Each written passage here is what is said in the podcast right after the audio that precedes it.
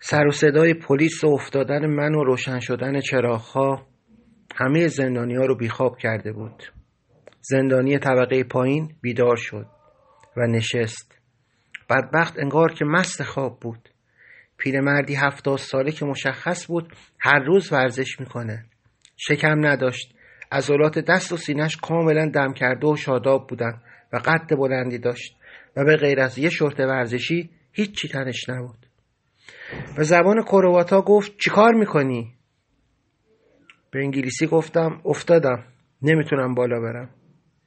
پوزخندی زد و نگاهی به من و وسایلم کرد. سرش رو تکون داد. با صدای بلند و بیملاحظه یکی دیگه از هماتاقیاش رو صدا کرد و قرولن کنن چند جمله به اون گفت. از طرز کلام و اشاره دستش و کلمه چاینا که به کار برد فهمیدم که داره به اون میگه این چینیه کم بود. یکی دیگه هم بهش اضافه شد. طرف از تختش بیرون اومد. این یکی هم کاملا لخ بود. شکم بزرگی داشت و شرارت از فرم و اندام و شکل بینی و سرش میبارید. چند لحظه با تحقیر نگاهم کرد و بعد دفتر دستشویی رو باز کرد تا نور به داخل بتابه. قلدرانه چند قدم به طرف من برداشت و صورتش رو اونقدر جلو آورد که بازدمش به صورتم می‌خورد. دهنش بوی جند پیاز می‌داد. همینجور که نفسش تو صورتم می‌خورد گفت یه بنتی ماموتی. فهمیدن اینکه چی گفت خیلی سخت نبود. ماموتی احتمالا یعنی مادرت و یه بنتی هم یا لعنت یا یه چیزی بدتر از اون. کفرم بالا اومده بود. نمی‌دونستم باید چیکار کنم. انقدر صورتش نزدیک بود که هر لحظه ممکن بود که واکنش نشون بدم و بزنم تو صورتش. تو همین لحظه یکی دیگه از زندانیا که متوجه خشم من و احتمال درگیری شده بود از زیر تخت بیرون اومد و بین ما قرار گرفت و مرد شرور رو دور کرد. طرف نگاهی به من کرد و گفت کجایی هستی؟ گفتم ایرانی. یهو رو کرد به هم زندانیاشو گفت نه بابا این چینی نیست این ایرانیه ایرانیا با چینیا خیلی فرق دارن. ولش کنید دیگه بگیرین بخوابین. نصف شبی شر درست نکنین. دیدین که یارو پلیس خیلی عصبانی بود. مرد شرور نگاهی به من کرد و گفت یه بار دیگه درد سر درست کنی میندازمت بیرون. من پوزخندی زدم و با خودم گفتم عجب تهدید مسخری مگه اینجا کلاس درسه؟ خب بنداز بیرون. مثلا کجا می‌خوای بندازی؟ زندانی ها رفتن و خوابیدن ولی من اصابم خیلی خراب بود. اون به مادرم توهین کرده بود. چیزی که گفت یه عبارت دو کلمی بود که معنی عبارت اولش رو نمی‌دونستم اما اون رو به ذهن سپردم. من باید میفهمیدم که اون دقیقا به من چی گفته و اون موقع وای به حالش اگه چیزی که همونی که من فکر می‌کردم بود. داشتم به فوشی که داده بود فکر می‌کردم و این کلمه مادر و پدر یا بابا که فکر کنم تو اکثر زبانهای دنیا به نوعی مشترکه. نمی‌دونم چرا ولی بی اختیار یاد محسن افتادم. از اینکه تو اون شرایط واجه شناسیم گل کرده بود و باز می‌خواستم از طریق ادبیات یه جوری بفهمم آیا واقعا اون فحشی که داده همینی که من فکر می‌کنم یا نه؟ رفتم به سالها قبل. زمانی که داشتم با ماشینم از قزوین به زنجان می‌رفتم و ناگهان متوجه گنبد سلطانیه شدم که بعد سالها داربست های اطرافش رو باز کرده بودند و گنبد فیروزه‌ای شدهش مثل نگینی میدرخشید. اون موقع تازه این سیستم روی مغزم نصب شده بود و تا چشمم به گنبد افتاد و غرق در زیباییش شدم و خوشحال از عاقبت به خیر شدن این بنای تاریخی ناگهان صدای محسن در سرم پیچید که ببین وسط این همه بدبختی به چی فکر می‌کنه؟ اون لحظه از لحظاتی بود که واقعا از تعجب مو به تنم سیخ شد. من فقط این رو با خودم زمزمه کرده بودم. حتی زمزمه هم نکرده بودم. خیلی آروم زیر لب. واقعا باید باور می‌کردم که به هر چیزی که من فکر می‌کردم محسن متوجه می‌شد. هر چیزی رو که می‌دیدم محسن می‌دید باور کردن این واقعیت خیلی سخت بود. اون موقع جمله من محسن بد جور تحت تاثیرم قرار داد. ولی اون بخش تنزش که توی این شرایط می‌گفت آخه ببین این داره به چی فکر می‌کنه؟ برام جالب بود و یادگاری موند. راست می‌گفت من توی شرایط های حساس معمولا به چیزی فکر می‌کردم که برای دیگران عجیب بود. حالا الان تو این همه کار و گرفتاری و بدبختی من یاد واژه شناسی ماموتی و مادر و فادر و پدر افتاده بودم.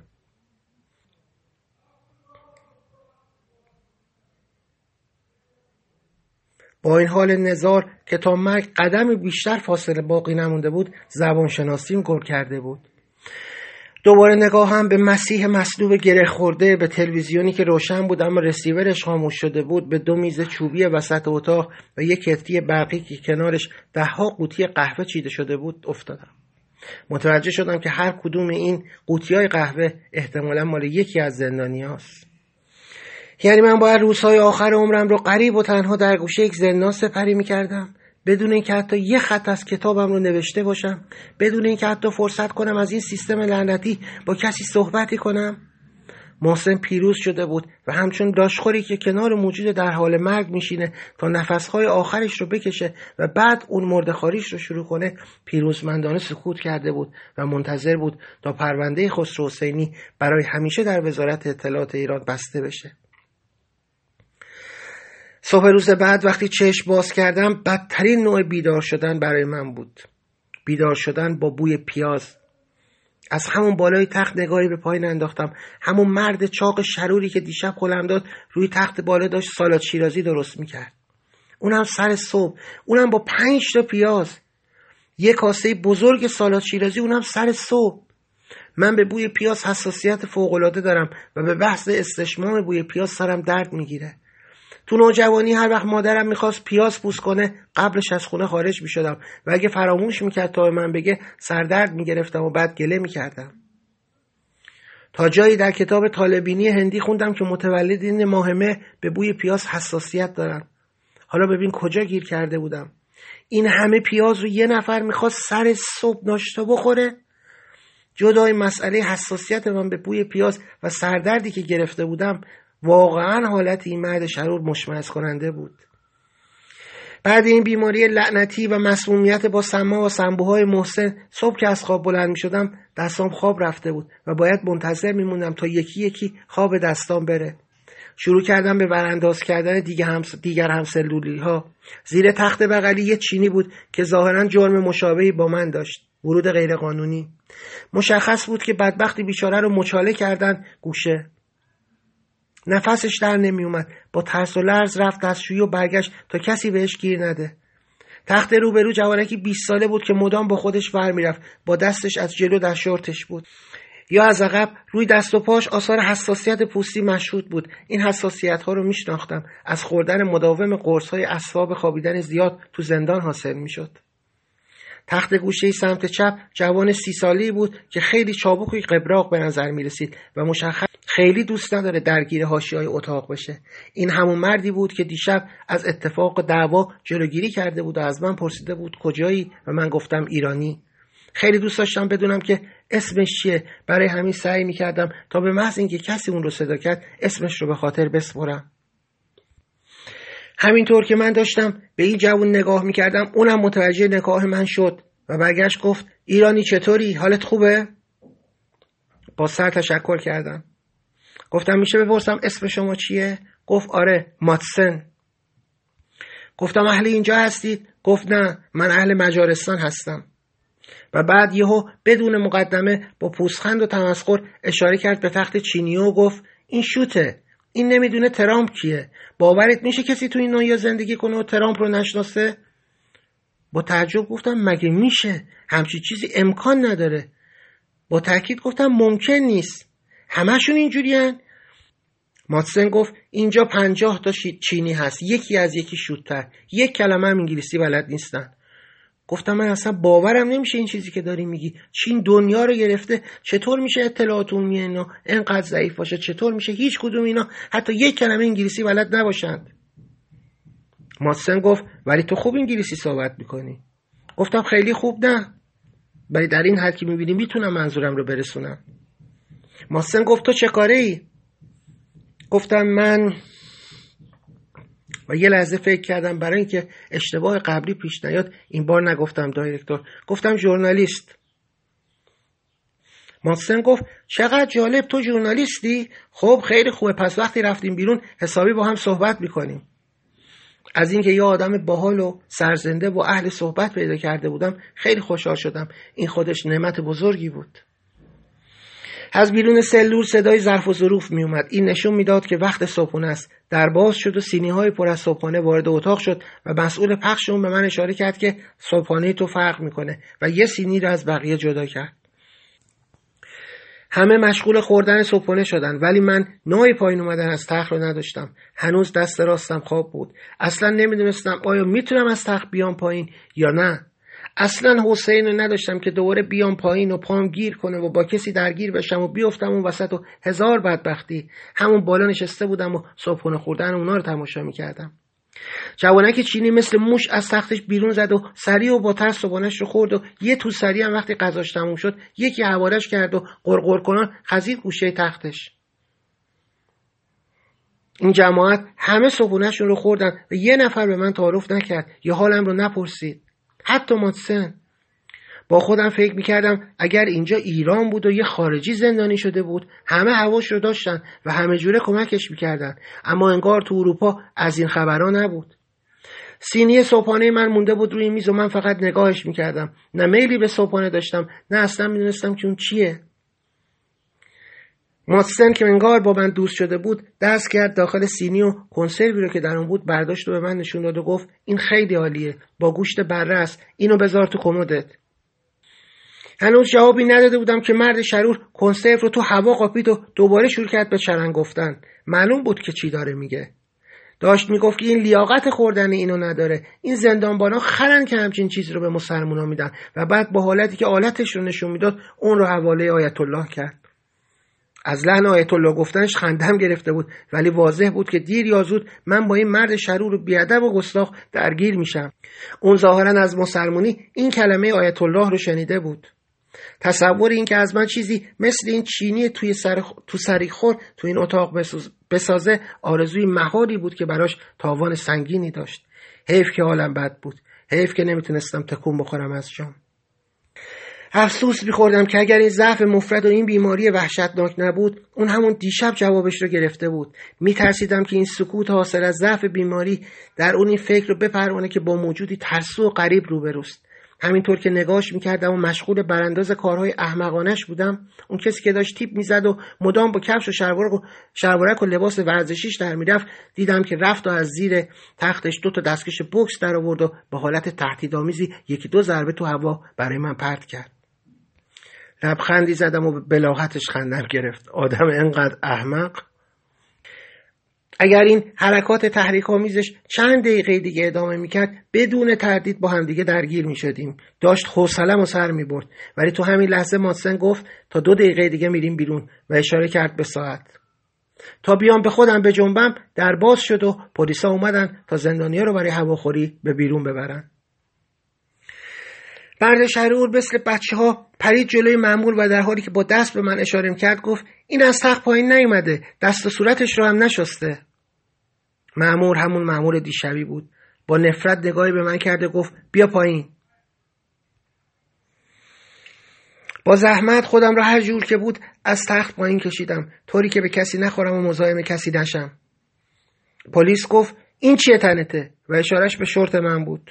من نمی‌دونستم که وقت قبل از اومدن پلیس باید لباس رو عوض کنی و شلوارک بپوشی. همون جور که خوابم برده بود با همون لباس خوابیده بودم.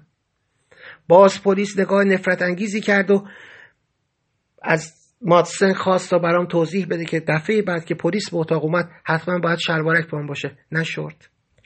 ماتسن دست با شکسته این رو به من گفت و برای پلیس هم توضیح داد که این نمی‌دونه و دیشب اومده و کسی براش نگفته و به نوعی نقشه خبیسانه مرد شرور رو خونسا کرد. نگاه انتقام جویانی به مرد شرور کردم و وسط درب دستشویی مکس کردم. باید انقدر باهوش می بود که بفهمه این نگاه معنی خاصی داره و به زودی تاوان این کارهای کثیفش رو خواهد دید. ماتسن کمک کرد که با هم به هواخوری برسیم. وقتی که تو حیات داشتیم با هم قدم می‌زدیم مثل هر دو تا زندانی که به همدیگه می‌رسن من از این سوال کردم جرم چیه؟ محسن لبخندی زد و جوابی نداد. این البته توی زندان ها معمول بود که طرف اول جرمش رو نمی‌گفت ولی جنس لبخند ماتسن فرق می‌کرد. اون نمی‌تونست بگه انگار نمی‌خواست بگه یا انگار انقدر پیچیده بود که نمی‌تونست توضیح بده. گفت ما یازده نفریم یه گروه مافیایی هستیم که اینجا اسیر شدیم. فقط من تو اتاق شما ده نفر دیگه تو اتاق بغلی هن. گفتم یعنی شما مافیا هستین؟ گفت نه نه اون مافیایی که تو فکر می‌کنی نه. نه من مافیا نیستم. در واقع من جاسوسم. گفتم چی؟ جاسوس؟ منظورت از جاسوس چیه؟ یعنی عضو یه سیستم اطلاعاتی هستی؟ لبخند زد و گفت من چهار تا زبان بلدم. چهار تا کشور بودم. سومالی، زئیر، کنگو و ونزوئلا. با تعجب پرسیدم سومالی؟ اونجا که جنگه. همونجور که داشت خودش رو برای ورزش گرم می‌کرد گفت ما هم برای جنگ اونجا بودیم. گفتم شما چه جنگی با سومالی داشتید اصلا نمیفهمیدم. به حالت خاصی سرش رو تکون داد و گفت برای یه کاری. من این لبخند رو میشناختم. من این غرور رو میشناختم. این مخصوص اطلاعاتی ها و جاسوس ها و آدمای از این دست بود. دیگه سکوت کردم. این همه سال تجربه لاقل این یکی رو به من آموخته بود که این لبخند رو بشناسم. این لبخند شیطانی که نمی‌دونم چرا انقدر تو آدما احساس غرور می‌کرد. ماتسن گفت بی انده آلمان. گفتم بی انده چیه؟ گفت سازمان اطلاعاتی آلمان. برای اولین بار بود که این اسم رو میشنیدم. یه چند لحظه ای با هم قدم زدیم و من داشتم به این فکر می‌کردم که آیا من می‌تونم این مسئله رو با ماتسن مطرح کنم؟ آیا اون اطلاعاتی در این زمینه داره؟ یه وقت مبادا بهش بگم صدا میشنوم و بعد تو همین زندان بپیچه که این طرف دیوونه است. ولی در رو به دریا زدم. چه اشکالی داشت؟ شاید اون واقعا می‌تونست به من کمک کنه. بهش گفتم ماتسن من از چند تا سوال دارم اگه وقت داری. اشاره کرد که بپرس. تا اومدم سوالم رو از ماتسن بپرسم مرد شرور از پشت اومد و از بین من و ماتسن رد شد و تنه محکمی به من زد. با اون دست و پای لرزون پرت شدم یه گوشه و افتادم روی زمین. ماتسن اومد کمکم کرد و بلندم کرد و گفت بهش اهمیت نده. اون دیوونه است. هشت نفر رو کشته. مبادا با این درگیر بشی. برای این درگیر شدن با دیگران و کشتنشون مثل آب خوردنه. گفتم یعنی چی هشت نفر رو کشته؟ مگه هم چیزی ممکنه؟ گفت آره اینجا اگه یه نفر رو بکشی پنج سال بهت حکم میدن. دو نفر رو بکشی 6 سال سه نفر هفت سال چهار نفر هشت سال همینجوری ادامه داره. همین باعث شده که این از هیچی نترسه. تو هم بکشه نهایت یک سال بخواد بیاد رو محکومیتش. سعی کن از این آدم دوری کنی. نگاهی به ماتسن کردم و گفتم با بد کسی در افتاده. اون نمی‌دونه که برای من اصلا زنده موندن و مردن مهم نیست. ماتسن گفت چرا؟ چون مریضی؟ حالت خوب میشه نگران نباش. چیزیت نیست. گفتم بحث مریضی نیست. بحث اینه که من از زندگی سیرم. بحث اینه که هر چقدر اون از زندگی سیره من ده برابر سیرترم و من از هیچی نمیترسم و بهش درس سنگینی خواهم داد. تو همین چند روز. ماتسن که سعی کرد من آروم کنه و بشونه روی نیمکت و لباسای خاکیمو تمیز کنه گفت سوالتو بپرس. می‌خواستی چیزی بپرسی؟ گفتم می‌دونی چیه؟ من با سیستم اطلاعاتی ایران درگیر شدم. چون ژورنالیست بودم. اونا یه سیستمی رو روی مغزم نصب کردن که من یه صدایی میشنوم رو مغزم تصویر می‌بینم حتی وقتی به چیزی فکر می‌کنم اونا می‌تونن فکر من رو بخونن تو می‌دونی اینا چیه؟ می‌تونی منو کمک کنی؟ می‌تونی راهنمایی کنی؟ تو اون قسمت اطلاعاتی که تو بودی راجع به اینجور چیزام چیزی شنیدی؟ ماتسن گفت چند سالی که این حالات رو داری؟ گفت بنا هفت سالی میشه گفت هفت ساله و نرفتی ببینی چه بلایی سرت آوردن. هفت ساله و هیچی راجع به این چیزا نمی‌دونی. گفتم از کجا باید بدونم؟ گفت از اینترنت. مگه تو کشور شما اینترنت ندارین گفتم من باید چی search کنم تو اینترنت؟ چی باید می نوشتم باید search می‌کردم من صدا میشنوم. وقتی چیزی حتی اسمی نداره من چجوری می‌تونم راجع به اون تو اینترنت تحقیق کنم؟ ماتسن گفت این یه چیز خیلی طبیعیه یه چیز خیلی ساده است. اونا با ماهواره این کارو می‌کنن. گفتم کدوم کارو؟ کدومش رو با ماهواره می‌کنن؟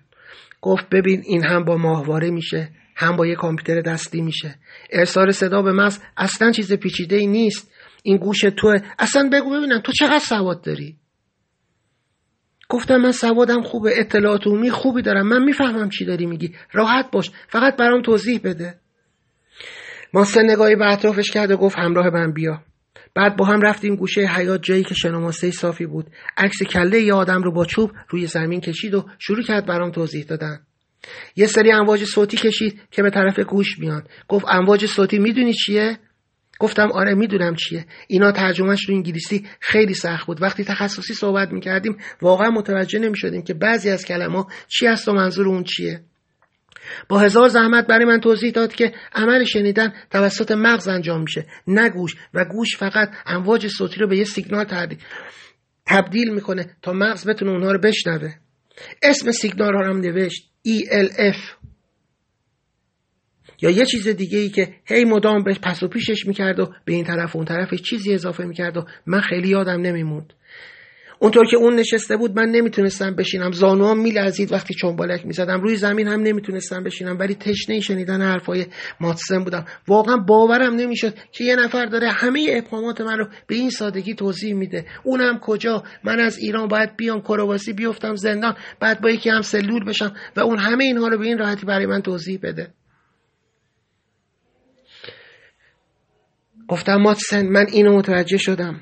این مسئله ساده ولی همینجور که برات گفتم اونها چطور متوجه فکر کردن ما میشن؟ ماسن لبخندی زد و گفت اینو بهت نمیگم مگه اینکه برای من فروشگاه چیزی بخری؟ گفتم هر چی بخوای برات می‌خرم چی می‌خوای؟ گفت یه بسته سیگار. گفتم یه بسته سیگار که چیزی نیست ولی خواهش کنم این رو برای من توضیح بده. اونا چجوری متوجه میشن که ما به چی فکر می‌کنیم؟ ماتسن با همون چوبی که دستش بود از سمت مغز به سمت دهان یه خط کشید و گفت تو وقتی که فکر می‌کنی در واقع آروم داری حرف می‌زنی.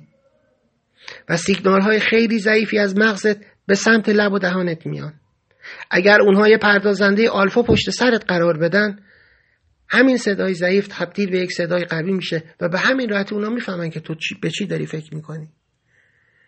من که دیگه داشت چشام از حیرت میترکید و شاخ در می آوردم تو صورت همین همینطوری خیره شده بودم.